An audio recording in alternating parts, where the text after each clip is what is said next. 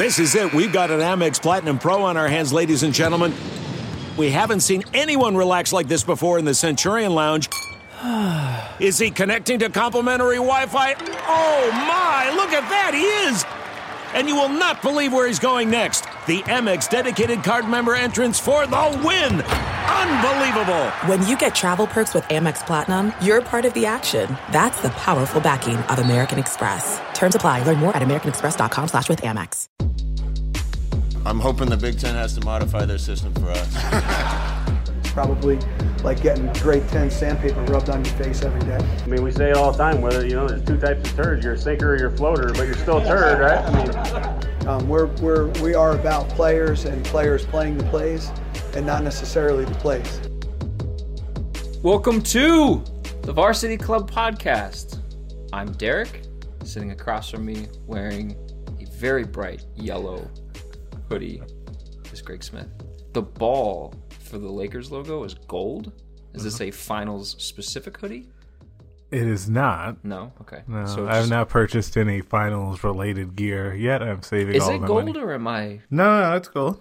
okay? And there's like a there's a nice outline Okay. going around it too. You're s- you're saving um, for championship gear. I am. just made it to the finals gear. Yeah, I had no interest in buying Western Conference Finals champions or whatever the crap that was gear. Like I no, I'll be I'll I'm waiting. I feel good about our opportunity. I here. did not appreciate that comment because back in 2012, I bought Western Conference Finals champions gear I when listen. the Thunder won, and people made the same comment like, "Just wait till they win the finals." I was like, "No, no, we're not going to be back here again. Oh man, go on, Lo and behold, now. we haven't been back there." You have not. So you savor that, and that's also it's really interesting though. Not to take us completely off uh, what the topic we wanted to get to, but I do think savoring those moments is nice, and you should do that. It's just that uh, me as a Laker fan, I feel like I'm in a very odd so position. many of them. Well, that Oh, too, but I'm in a very odd position where really nothing else mattered except for winning the championship. Like, and it sucks in a lot of way because even if like the Lakers were to lose this series, it it was an amazing. It would have been an amazing journey and a crazy season. But it would not. It ultimately would not matter. I would catch tons of slander on Twitter, um, and the Lakers would just be getting destroyed on every show and every tweet. So I, I need them to win so that I can be completely obnoxious. I've been saving tweets and statements from people for months now. So Is there anybody from on our staff whose tweet or comment you have saved? yes. I can't wait. I just can't wait. Watch your neck, Aaron.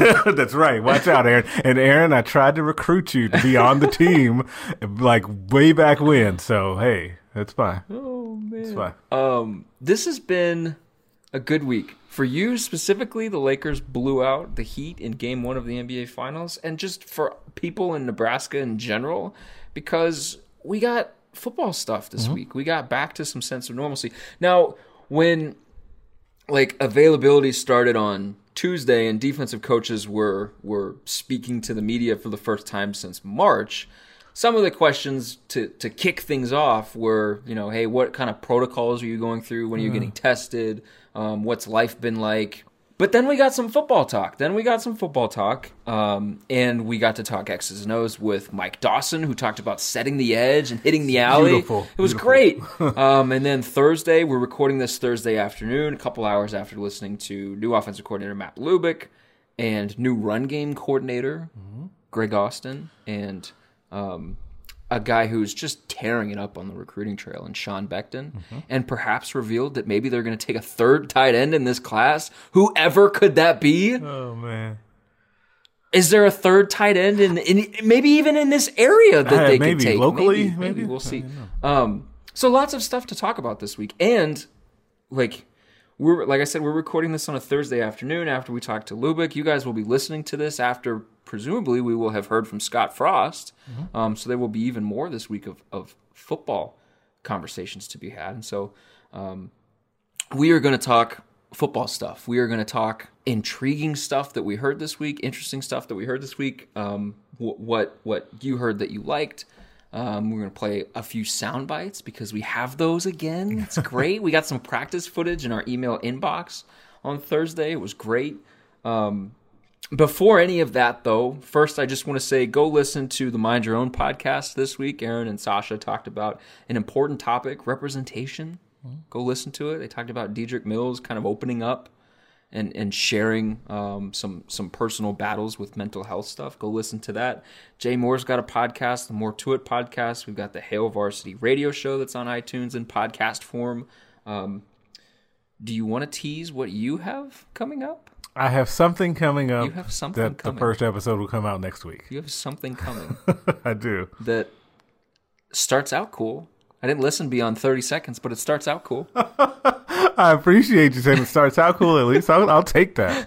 I'll take that. You got you got the first 30 seconds in. My my podcast is now the redheaded stepchild of the family. is not. You are the OG. You tell me that I'm the OG. You are the OG. and and we are honestly we are back in an OG setup right now. We are We in the. Lincoln office. We don't have producer Pat with us, which makes me sad. We don't have Sasha Durkin with us to to keep us on the yeah, keep us on track. uh, and edit this. So we're using OG mics and an OG setup in the OG room. This is cool to talk about football. It's Right. like it's like the last six months haven't happened. Um, subscribe to all of the Hail Varsity podcasts because right now we're like a multimedia conglomerate. We're not just a magazine anymore, not just a website anymore. We've got videos on YouTube, we've got audio for your earbuds, we've got all kinds of stuff, and now we have Huskers content for for us to talk about and write about and and watch. So it's a great time to subscribe to Hail Varsity. You can get the yearbook free if you sign up for Hail Varsity right now. So go do that and keep reading the website. Subscribe to the podcast, leave us a five star rating, leave us a review. That stuff really helps right now. We appreciate all of it. Um, we also have a, a an email for this for this podcast now. I have an email address for this podcast now. It's tvcpod at hailvarsity.com. So I don't know, send an email to that. I don't know what you would want to send an email for. To tell you that you're the best journalist in Nebraska. Shout out Rob from Facebook. Shout out to you. You are the best. I saw it. Thank you. It made my day. Thank you. Rob from Facebook, as he will henceforth be known. Um, yeah, so tvcpod at hailvarsity.com. If you want to send an email, you can do that now. It's official. We are official. Greg, this week we talked to defensive coordinator Erik Chinander. We talked to offensive coordinator Matt Lubick. We talked to four of Nebraska's assistant coaches, Travis Fisher, Mike Dawson with the outside linebackers, who's back after being with the the New York Football Giants. We talked to I got a little too much energy right now. We talked to That life water's hitting. I told you no Aquafina, no Aquafina. Aquafina, we would have gone in the other direction, Okay, but, but we got some life water, so Now we got some fi- life you're now. fired up. Um, Sean Beckton with the tight ends, and like I said, Greg Austin, who is the new run game corner. Mm-hmm. We also talked to four different players. Um, what was the most interesting thing that you heard this week? Man, I I think it was something that you kind of got the sense of from multiple guys, and it was all of the talk about the guys being ready to play and like them being in good shape. And let me explain because there are probably people that are rolling their eyes, maybe because that feels like the the dreaded hype train um, that comes every off season, or people say comes every off season. But I actually I think that means more coming off of this off season than it ever would in a normal one. Um, because you don't really want to hear at all if if any players or coaches got out here and admitted that it took some time to get the engine revved up or for people to really work their way into game shape or anything like or just practice shape anything like that that would be an alarming red flag. I think that though that even bigger picture that means to me that a lot of the players were really locked in as much as they could be during this downtime, which is great. Um, but also, again, bigger picture, zooming out a little bit more, I, the reason why I think that is, is the same reason that I feel like this team and program pushed so hard to, for Big Ten football to come back, which is I think they're all very, very eager to show that they can be better than what they've been.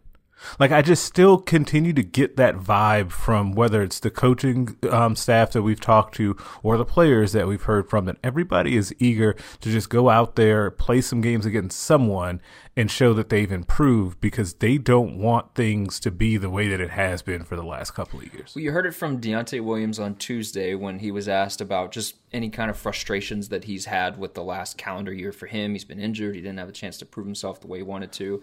Then the season almost gets taken away from him. He was asked if he maybe looked around, and he was honest. And he said, Yeah, I mean, it sucked, but now we're in the here and now. And Deontay said, I'm just happy to hit somebody, and we're happy to be back mm-hmm. here. Jack Stoll said something similar when when he was asked, "Have the seniors talked about or thought about using an additional year of eligibility that was given to them by the NCAA?" And his response was, "No, we we're not having that conversation until after the season. Right. We're not having that conversation until January or, or December." That's that's big. That's yeah. the that's the mindset that you want from your guys. As opposed, Nebraska hasn't had a problem with a guy opting out, and I shouldn't say problem because they're not problems. Nebraska hasn't had a guy opt out. They haven't had it, at least not publicly that we've yeah, been told. They haven't had anybody that has has dipped their toe in and out of the water. Rashod Bateman opted out at Minnesota. They had some opt outs. Micah Parsons is still opted out yeah. from Penn State, even though they are going to have a season. Um, Nebraska hasn't had hasn't hasn't had to handle that. And would that suggest that every single guy here right now that's here is in the boat, ready to go, fired up for a season? It would it would suggest that because I think that there's a I just feel like there is a vibe about they want to stick together um, and play better to represent themselves, to represent their school and their coach. And I think I, I don't know I've, I've said this somewhere I remember now where I do think that it becomes a little bit of an issue um, or a little bit of a thought where now Scott Frost has been here a few years, and this is fully, for all intents, this is his team, right? It's his program, and he, it's in his image that now he and his players are closer, right? And so because of that, they're not going like to eighty percent of the roster. yeah, and so like yeah, just so by just like recruits, his. yeah. But even beyond that, I feel like the guys that are holdovers from previous regime um, are guys that Frost and his staff maybe would have recruited anyway. And so I think that when you're at that point, you also get the, to the point, which is also good, that those guys don't want to let their coach down. It's not a hey, we didn't come here for this guy, so do we really need to buy in? Which sounds like it should shouldn't happen, but it does. Um, and so I think that's also playing a role into this here because you they don't want to be um, the group because we have what juniors on the team that have never been to a bowl game. Yes. And so do you have seniors on the team who've never been to a bowl game? Has Brenden Jaimes been to a bowl game? Still, he's been to one, has he not? Is Still, a red shirt. Yes. But Brenden Jaimes is a true senior, for example, right? And he is not. No, this would be his fourth year, and he has not because the last year of Riley they didn't go to one. The first year of Frost, the second year of Frost, which was his junior year. Yeah, he should be. Sorry, I'm talking this out out loud. You don't want to go your. You can't go your entire time at Nebraska without going to a bowl game. So I think that that also that kind of legacy piece and just like kind of righting the ship is also starting to rear its head. I think in a good way, and I think that it trickles all the way down to the work that the guys have been doing in the off season. I want to I want to um, play audio from Matt Lubick. I think we're in a really good place. Uh, I've seen it just from an improvement standpoint. Our guys have taken advantage of the time. They threw a lot on their own when they could. Um, I, I, think the guys are, have done a lot of stuff with this pandemic off the field and bonded in that way. And uh, I think we're, we're, on the same page. We've installed our offense. Um, now we're reinstalling our offense. So I, I, feel we're in a good place. You know, I know we missed spring ball like a lot of other college football teams did, but the the pandemic. I mean, our, our guys handled it great. You know, with with extra opportunity to do things on their own. Okay, so I, I asked him, "You're 20 days away from a season." Mm-hmm in terms of chemistry, familiarity with um, between quarterbacks and wide receivers, where are you at in terms of or in relation to where you would normally like to be? And part of part of that answer, like you just heard, was him talking about guys putting in work in the off season and doing it on their own. And we had heard that earlier. I think it was Chinander that said leadership is a contact sport. Mm-hmm. Um, guys have talked about. I think Frost did on Sports Nightly. Guys have talked about they had this leadership group on the team that really took it upon themselves this summer when the coaches couldn't organize anything to say, hey, we still want to play football. We're going to fight for football. So we're going to do what we need to do to stay in football shape and stay ready to go if and when football is given back to us. Um, whereas, you know, it, it's been reported that maybe other teams, or, or at least rumored that other teams throughout the Big Ten didn't didn't do the same. Um, by all accounts, Nebraska prepared like it wanted a season, like it was going to have a season, like it wanted to make a statement out of its season, mm-hmm. which is kind of the point that you were making. Like these guys want to, they want to, sh- they want to prove something. Yeah, absolutely, and and that's the thing too. Is excuse me, another that's another good sign though for kind of the the laying of the foundation for the culture that Frost has talked so much about over these last few years of him being here.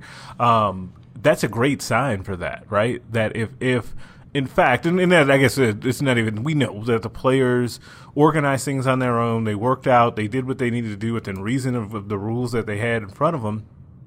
Would I wonder if you asked Frost if he thought that that would have happened like year one in this situation if he thinks that that if to, to the same level. He probably would have had some of it, but would it have happened to the same level? I think that is a testament to the different culture and improving culture that they have here, which is exactly what they want. Because how, what do they always talk about? They being the, the coaching staff um, to a man, all of them up and down that coaching staff talk about getting guys here that love the game of football obviously you have some of that, right? or a lot of that based on all the things that you hear about how much they've worked during the offseason worried at all about Matt Lubick saying that Omar Manning has battled some nagging injuries, quote unquote nagging injuries, which has slowed him down? Is that is, is that worrisome at all? When we talk about the uh, offense, we talk about them taking a step. Omar Manning is a is a big big piece yeah. of that. A little bit, yeah, because it depends on what those nagging injuries are. He did not say, um, but when you think nagging injuries, think those ones that don't really go away um, that quickly, like your hamstrings, calves, the groins, those sort of groins and hamstrings, really.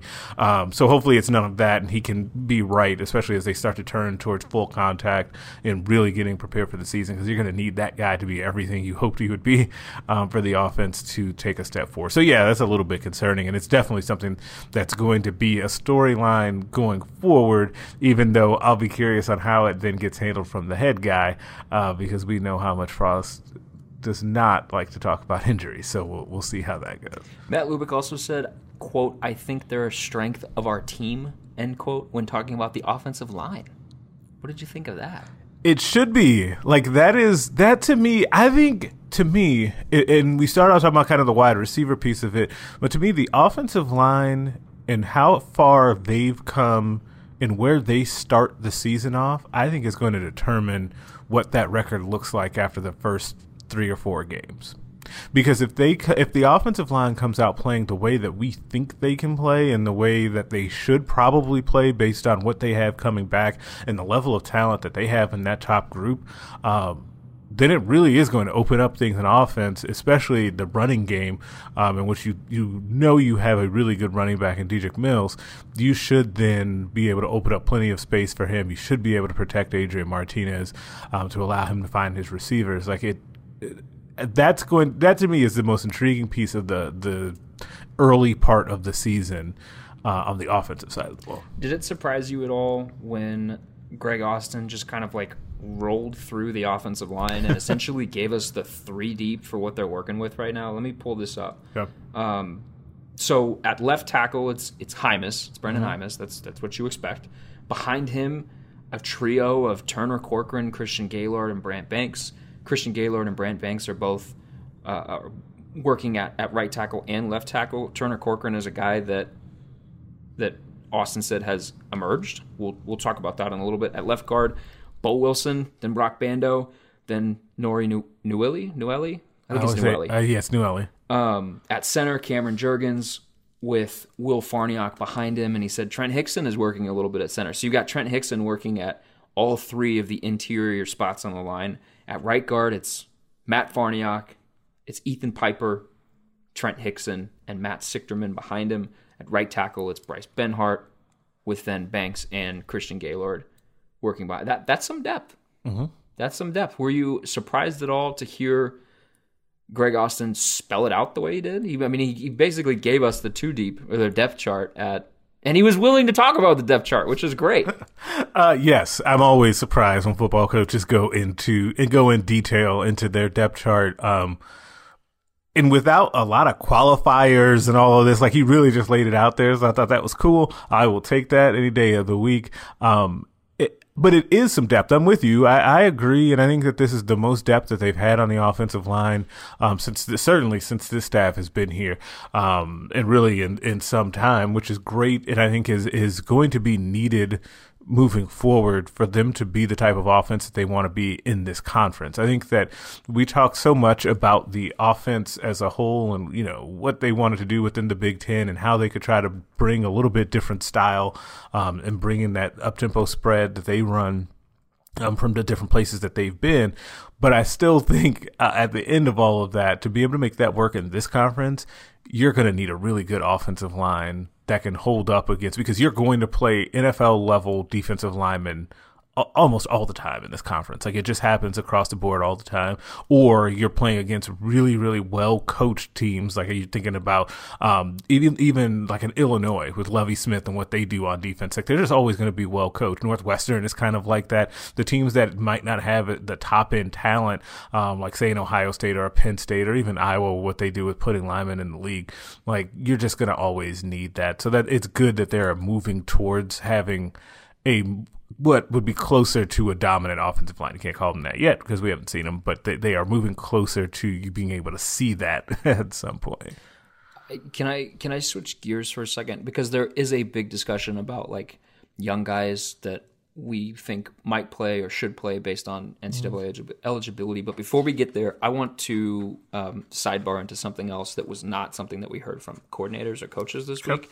It was something um, Iowa's team physician confirmed to Hawkeye Report. Uh, Mitch Sherman from the Athletic shared this that the Big Ten is capping daily antigen tests at 170 per team, and and this was the key part: programs cannot purchase extra tests.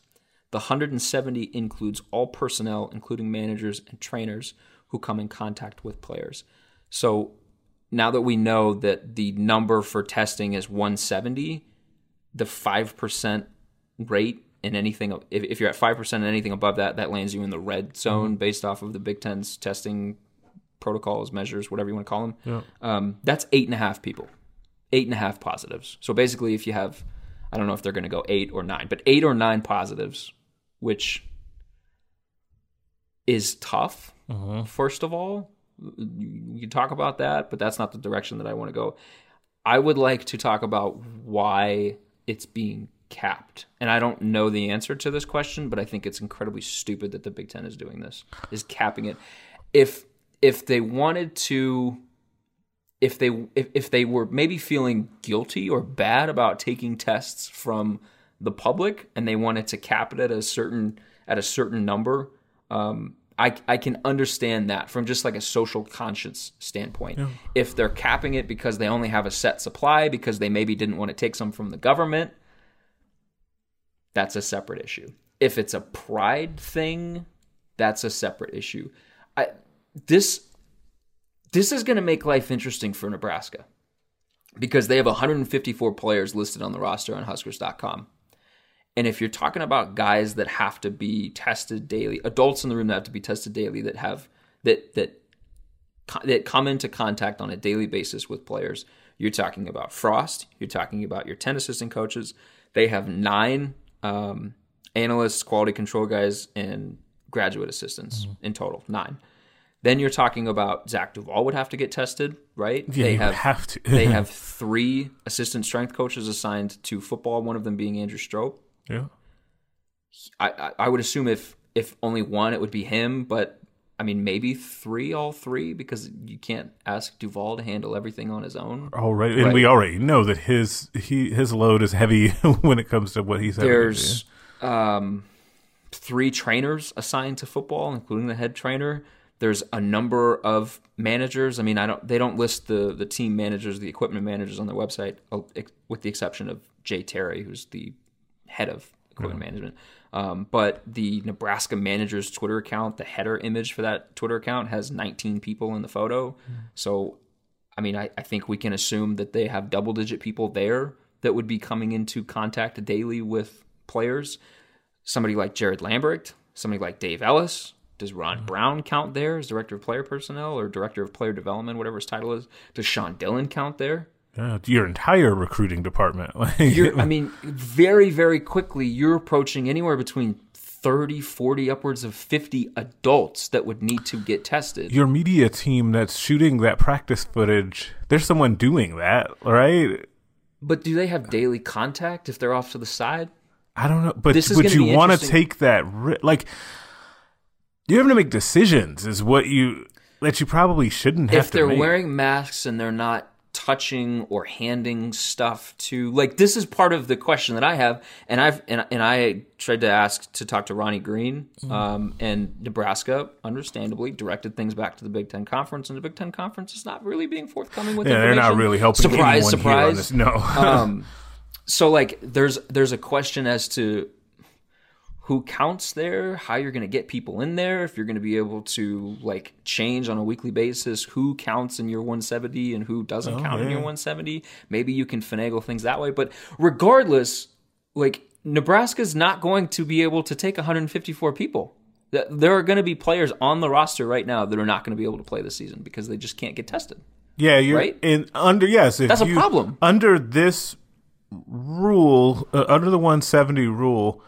I feel like the easiest way for them to be able to get the majority or all of the people that you just laid out that are like support staff and coaches um, to be tested is for you to reduce the number that 154 which would fundamentally change what Nebraska does though. Yeah. like it really does. Like that's remember in the I, I want to say it was the very first Scott Frost press conference he talked about growing the roster size. Like this comes up. Like this is a thing here um that is and I don't know if I would assume that you know at Purdue this is not a conversation um there but or many other places in the league but it definitely is at Nebraska. Like it, it really is. And I I assume that when that number came down to Nebraska's um, leadership that they were not thrilled with that just based on the amount just because of the amount of players that they had I don't understand and and I think somebody said like there's a maybe here. There's a maybe component to it. May, maybe it's would potentially be revisited or something like that. I mean, everything with the Big Ten is can, Well, yeah, can potentially be revisited. even if you say it's not Yeah, that we, we've come to, to know that as a fact. Um, but like not allowing teams to purchase their own tests separately so that they could test everybody. I mean, most of the responses that I've seen is how are you caring about safety in that standpoint if you're capping the number of people that can get tested? It it's just it seems strange to me because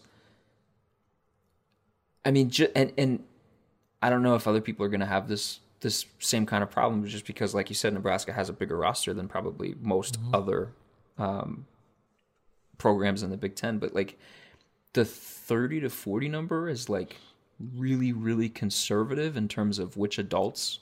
yeah it's it's d- definitely going to be more than Like I didn't include um, anybody from academics. Do those people count? Oh, yeah. What about the people? So wouldn't there ha- there have to be people at the training table, right? Right. Who Do does those that? people so those people, like, what is? Or does the universe, or do they not fall under team personnel or anything like that? I think I there's know. there's gonna be, need to be some clarity on who counts and who has to get tested. And I, I'm sure Nebraska is seeking that clarity. We might not get it, but I'm sure Nebraska is seeking that clarity because I'm sure they're not happy about this. No, because it, it it's just going to change what they do, and it's not in. I was thinking too, though. It's not the roster size is one thing, but I would wonder if Nebraska is on the higher end of those additional people as well, because in general. Big programs like Nebraska have more support staff. It's one of those things Well, I that mean, yeah, recently makes sense. The has had, have, yeah. well, that too, but just like they they are more willing to carry more of those support staff people um, to be able to do different jobs. So like when you look uh, step outside of the Big Ten, you look at Alabama, how they have a lot more GAs and uh, analysts and all of that stuff. Their recruiting department is bigger than your average school. Um, Ohio State should probably be in that same boat. So like you're gonna just have more people to test. But it is fascinating to me yet confusing as to how you would tell your teams that essentially, if we're reading this correctly, that you've got to make a decision on whether or not to test your players or test your recruiting department, for example. And if you can't test, and if you're making them not test the recruiting department, do they essentially then have to just work remotely? Like they cannot come into the facility because they may come in contact with a player and they haven't been getting tested? Like, what would be. Like it's just there's a lot there. Like, and I, I do wish that the bit for many reasons that the Big Ten would be a little bit more forthcoming on that, so that we can figure out what the actual deal is there. And the issue there is they they they don't necessarily have to be publicly forthcoming. They absolutely have to be forthcoming with the 14 Yes, teams in the Big absolutely. Ten. And I think we can say right now that it's not a given that they're going to do that because Erik Chinander on Tuesday could not definitively say we are going to have the pads on on Wednesday. Yeah, he still true. couched it with a little bit of skepticism that oh well it might not happen. Frost last week still wasn't quite sure Mm-hmm. if they were going to have the pads on this week. That is a major problem. That is a huge problem that it, it's one thing to not inform the public or the media about what you're doing, how you're operating. It's an entirely different thing to leave the teams in the dark when you're 30 days away from your season. Yeah. They just they have to know. And so I would assume that Nebraska's beating down somebody's door trying to figure out who can get tested because daily testing started uh, Wednesday, which is when they were able to put the pads on. Yeah. So now we should have some idea about this. I wonder if Frost will be asked about this tomorrow. He should. It's just so much see. like it's just another one of those things that I wish we had better clarity on on the front end, so we didn't have to ask him. But yeah, we're we're gonna have to ask him about that. We'll see. Um, okay, moving back to football on, on Turner Corcoran. Greg Austin had said that he emerged. Let me pull up this quote from him. Uh, Turner Corcoran has emerged as a young, uh, valuable player right now, uh, especially considering this year, you know, in the NCAA's eyes, does not count. So you don't have to worry about a red shirt versus non-red shirt year for him. That is a a key statement that provides some insight into the way that they're going to view young guys. And and I had kind of I guess I don't remember hearing I I don't remember hearing this in the like live when we were on the Zoom call. Partially because like internet here was was struggle busing real hard and it was hard to completely make out most of the time. Um but like I, I had floated in our Slack channel, like I wonder if maybe the NCAA freezing eligibility makes them kind of revisit any potential redshirting plans that they had for some of these young guys. That is obviously the case with Turner, who's now working at left tackle. Whereas maybe if under normal circumstances, he probably would have redshirted this year, and it would have been like Brant Banks as your backup left tackle and Christian Gaylord as your backup right tackle. If Turner Corcoran can push for snaps as a backup, push for some in-season practice reps with the ones, it's really good for his development. Is there anybody else that should be on the radar that could kind of be in that same kind of role where maybe they might not have played this year under normal circumstances, but because eligibility is frozen, now we might get like, could we see the polar bear this year?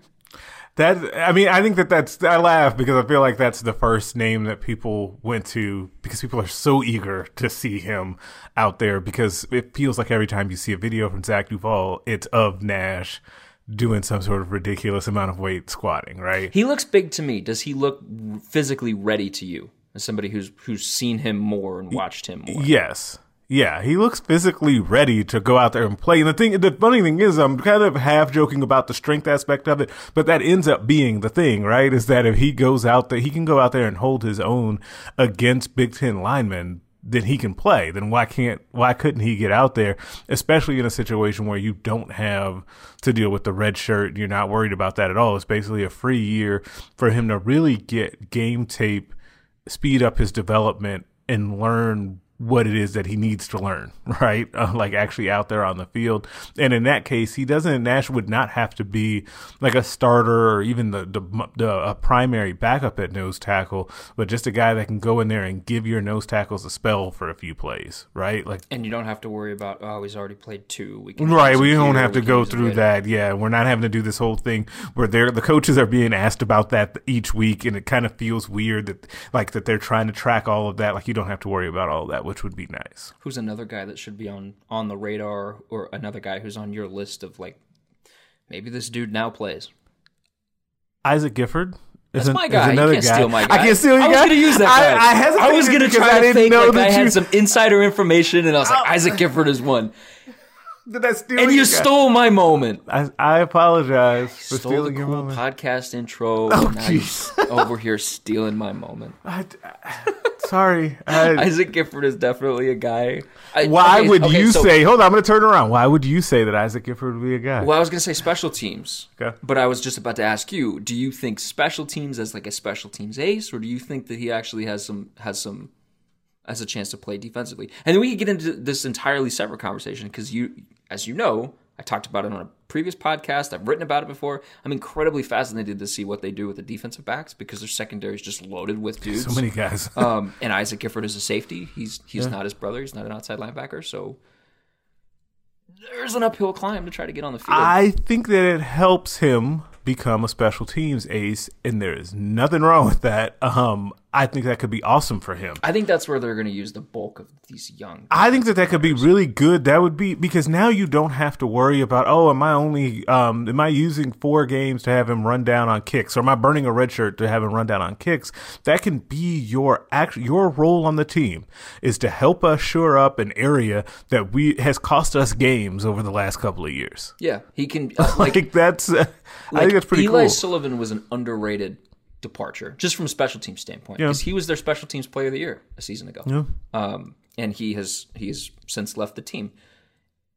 Like maybe a guy like Blaze, maybe a guy like Tamon Lynum. I feel Um, like I can never determine between Lynham and Delancy. I feel like one of those guys is going to play. Maybe both, Maybe but both I feel like, but yeah, maybe Now it both. doesn't matter. Um, and this could be where you and like th- this is this is the the Rutledge component where they're just placing which is is weird because he's an ana- he's an analyst and not a assistant Yeah. coach but they are placing a lot of emphasis on special teams they want guys who play regular roles with the defense to embrace special teams they want guys who have regular roles and even starters to embrace special teams and if you get those guys, like JoJo Domann had the comment where he's like, I'll play first down, I'll play second down, I'll play third down, I'll play special teams. Like if you get those guys to do it, then you can get like Quinton Newsome, who who played a bulk of his snaps, Yeah. not snaps, but a bulk of the time spent on the field last year was spent as a special teams guy. Um, if you can get some of those those younger defensive backs, maybe some young wide receivers to be those guys, that clears a lot of stuff up. Maybe you don't have to use Wan'Dale Robinson as a kick returner. Maybe Do you think they want to use Wan'Dale Robinson as a return man? that's a great question because I think they have a couple other guys, Alante Brown, who- Alante Brown who we didn't yeah. talk about, but it, because mo- as a freshman that will play mostly because we uh, he's going to play right. like either way, I think that w- regardless of what the rule had been, um, he's a guy that has impressed a lot. Um, Alante Brown that will play, um, but now they have more options to go back there and return kicks. The, the thing is, to me, is that I just feel like you. I- would struggle as a coach with I want to get Wan'Dale Robinson with his hands on the football to see what he can do and help us win. But at the same time, I don't want to use him too much. But maybe if we're using him in the return game versus carries, I would take that trade off, right? So maybe I would still probably use him in the return game. Kickoffs. But remember, kickoffs are the most dangerous play in football, and I believe that all kickoffs should be outlawed. Outlawed. Well, Do you remember this? I do remember that. Now, now that you said that, no yeah. kicking in football. Yeah, I do remember Zero that. now. kicking Yeah, in no, football. cook- no kicking. None. No. No. Uh, Oh, maybe- on that topic, we got we got video of Connor Culp hitting a field goal. We do, and we keep getting the the footage of him. Okay, but that actually, I'm They're glad you said that. as the kicker. yes, they are. But okay, Ah. go with me here though. The footage that you're seeing of Connor Culp kicking of is it Cerni? Is how you actually pronounce it. That's her name, Cerni, Daniel Cerni, doing cool punts, right?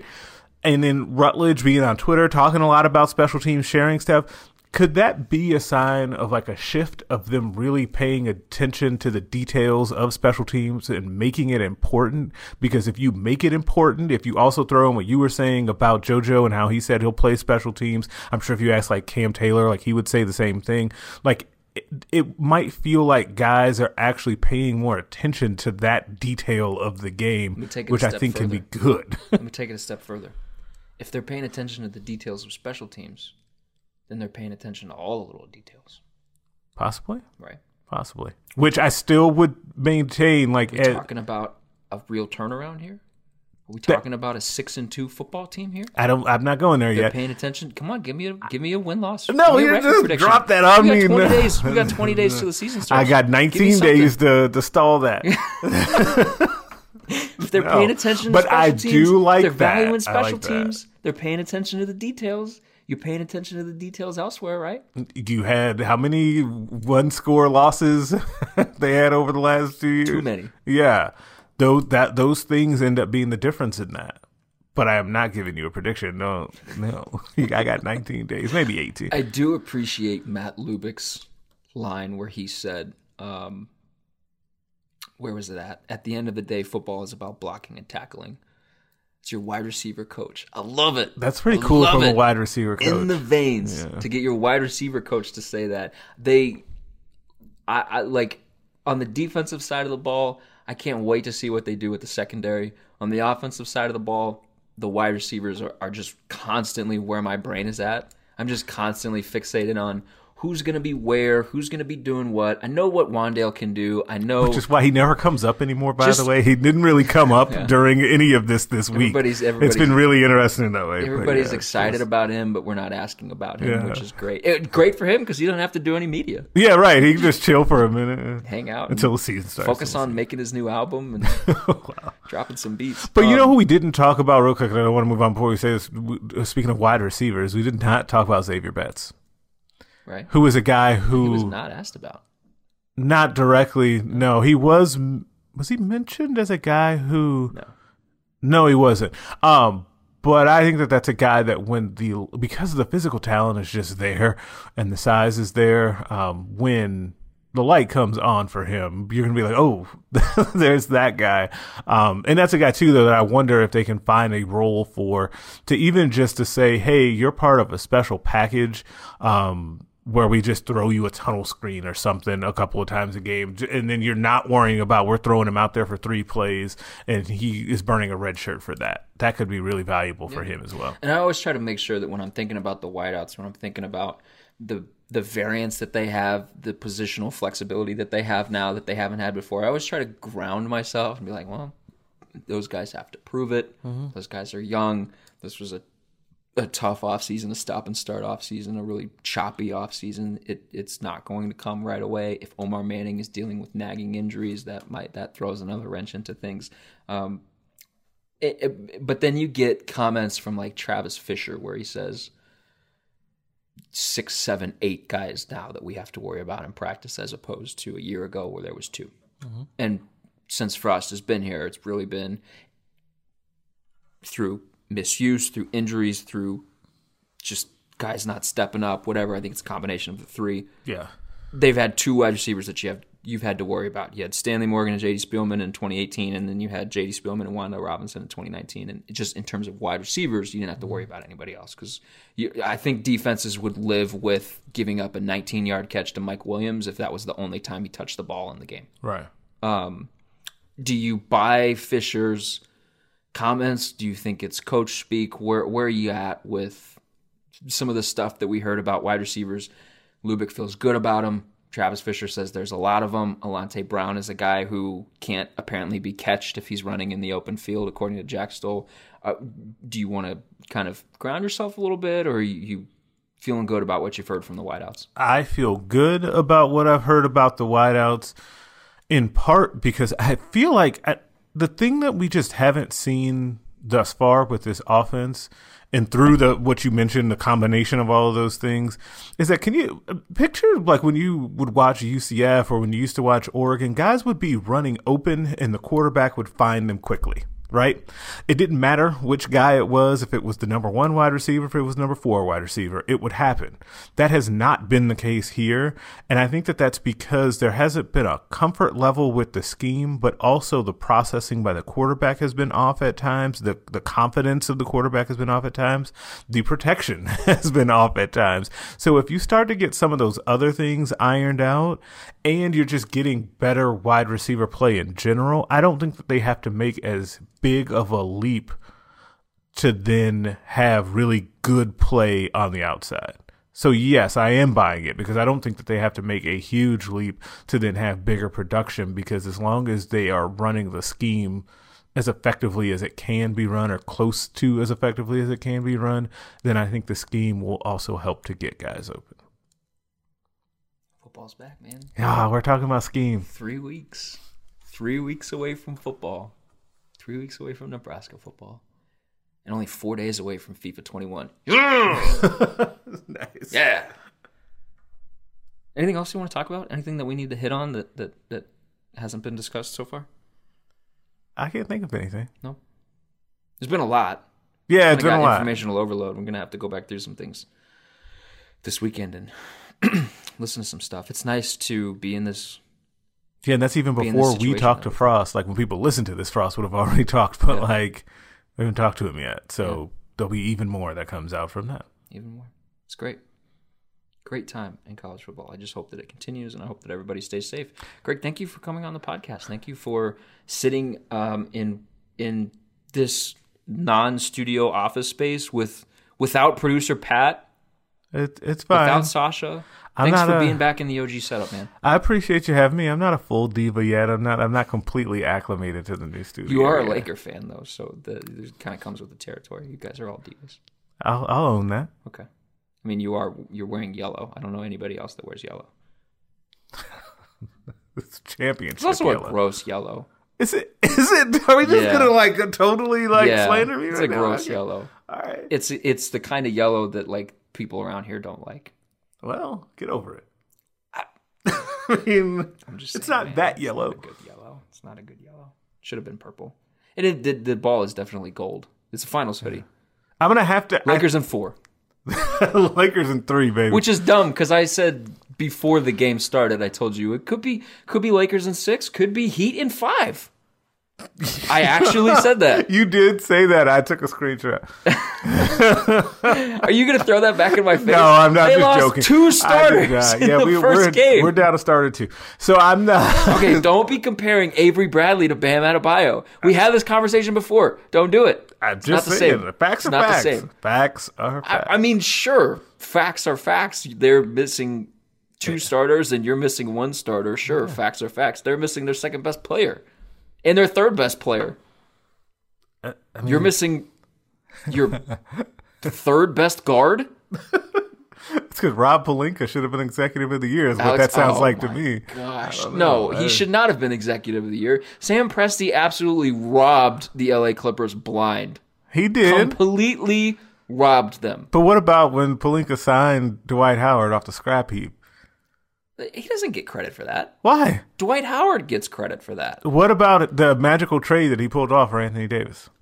I mean, sure, give him credit for that. We stole like 10 draft picks from the Clippers and in exchange gave them way off P, who's bricking sides of backboards out here, blowing 3 1 leads in the second round. It's not it's not a competition. That's fine. Sam Presti deserved executive of the year He over Rob Pelinka. He deserved runner up. No. God, no. An executive doesn't get credit for a guy turning around his career in season. Not for signing that player. He just signed the player because he wanted a big. He didn't foresee Dwight Howard having a resurgent season and completely shutting down Nikola Jokic in the playoffs. He didn't see that. Dwight Howard gets the credit for that. How do you know? You can't. How, You've heard Rob Pelinka talk. He delivers, he delivers beautiful prose. You know he does. I have heard Rob Pelinka talk. That's how I know. That's great. Okay. All right. Sure. That's fine. Lakers in three. Oh man. Uh, we will be back next week with another podcast. Greg may or may not be on in the near future after I've completely slandered his Lakers, his color scheme, and his hoodie. Um, thank you for coming on. Thank you. We'll be back next week. Listen to all the Hail Varsity media. Um, I don't know what the YouTube page is, but I'll link it in the description on our website for this podcast episode. Go listen to all the other podcasts. Like I said in the beginning, listen to Aaron and Sasha's Mind Drone podcast, Jay Moore's More To It podcast. Greg has one coming with a special guest. I won't, well, not guest, with a special co host that I will allow him to reveal when the time is right. It's good. Listen to it, even though I've only listened to 30 seconds. It's coming. It's coming. And keep reading HailVarsity.com. Thanks, guys a Hurrdat Media Production.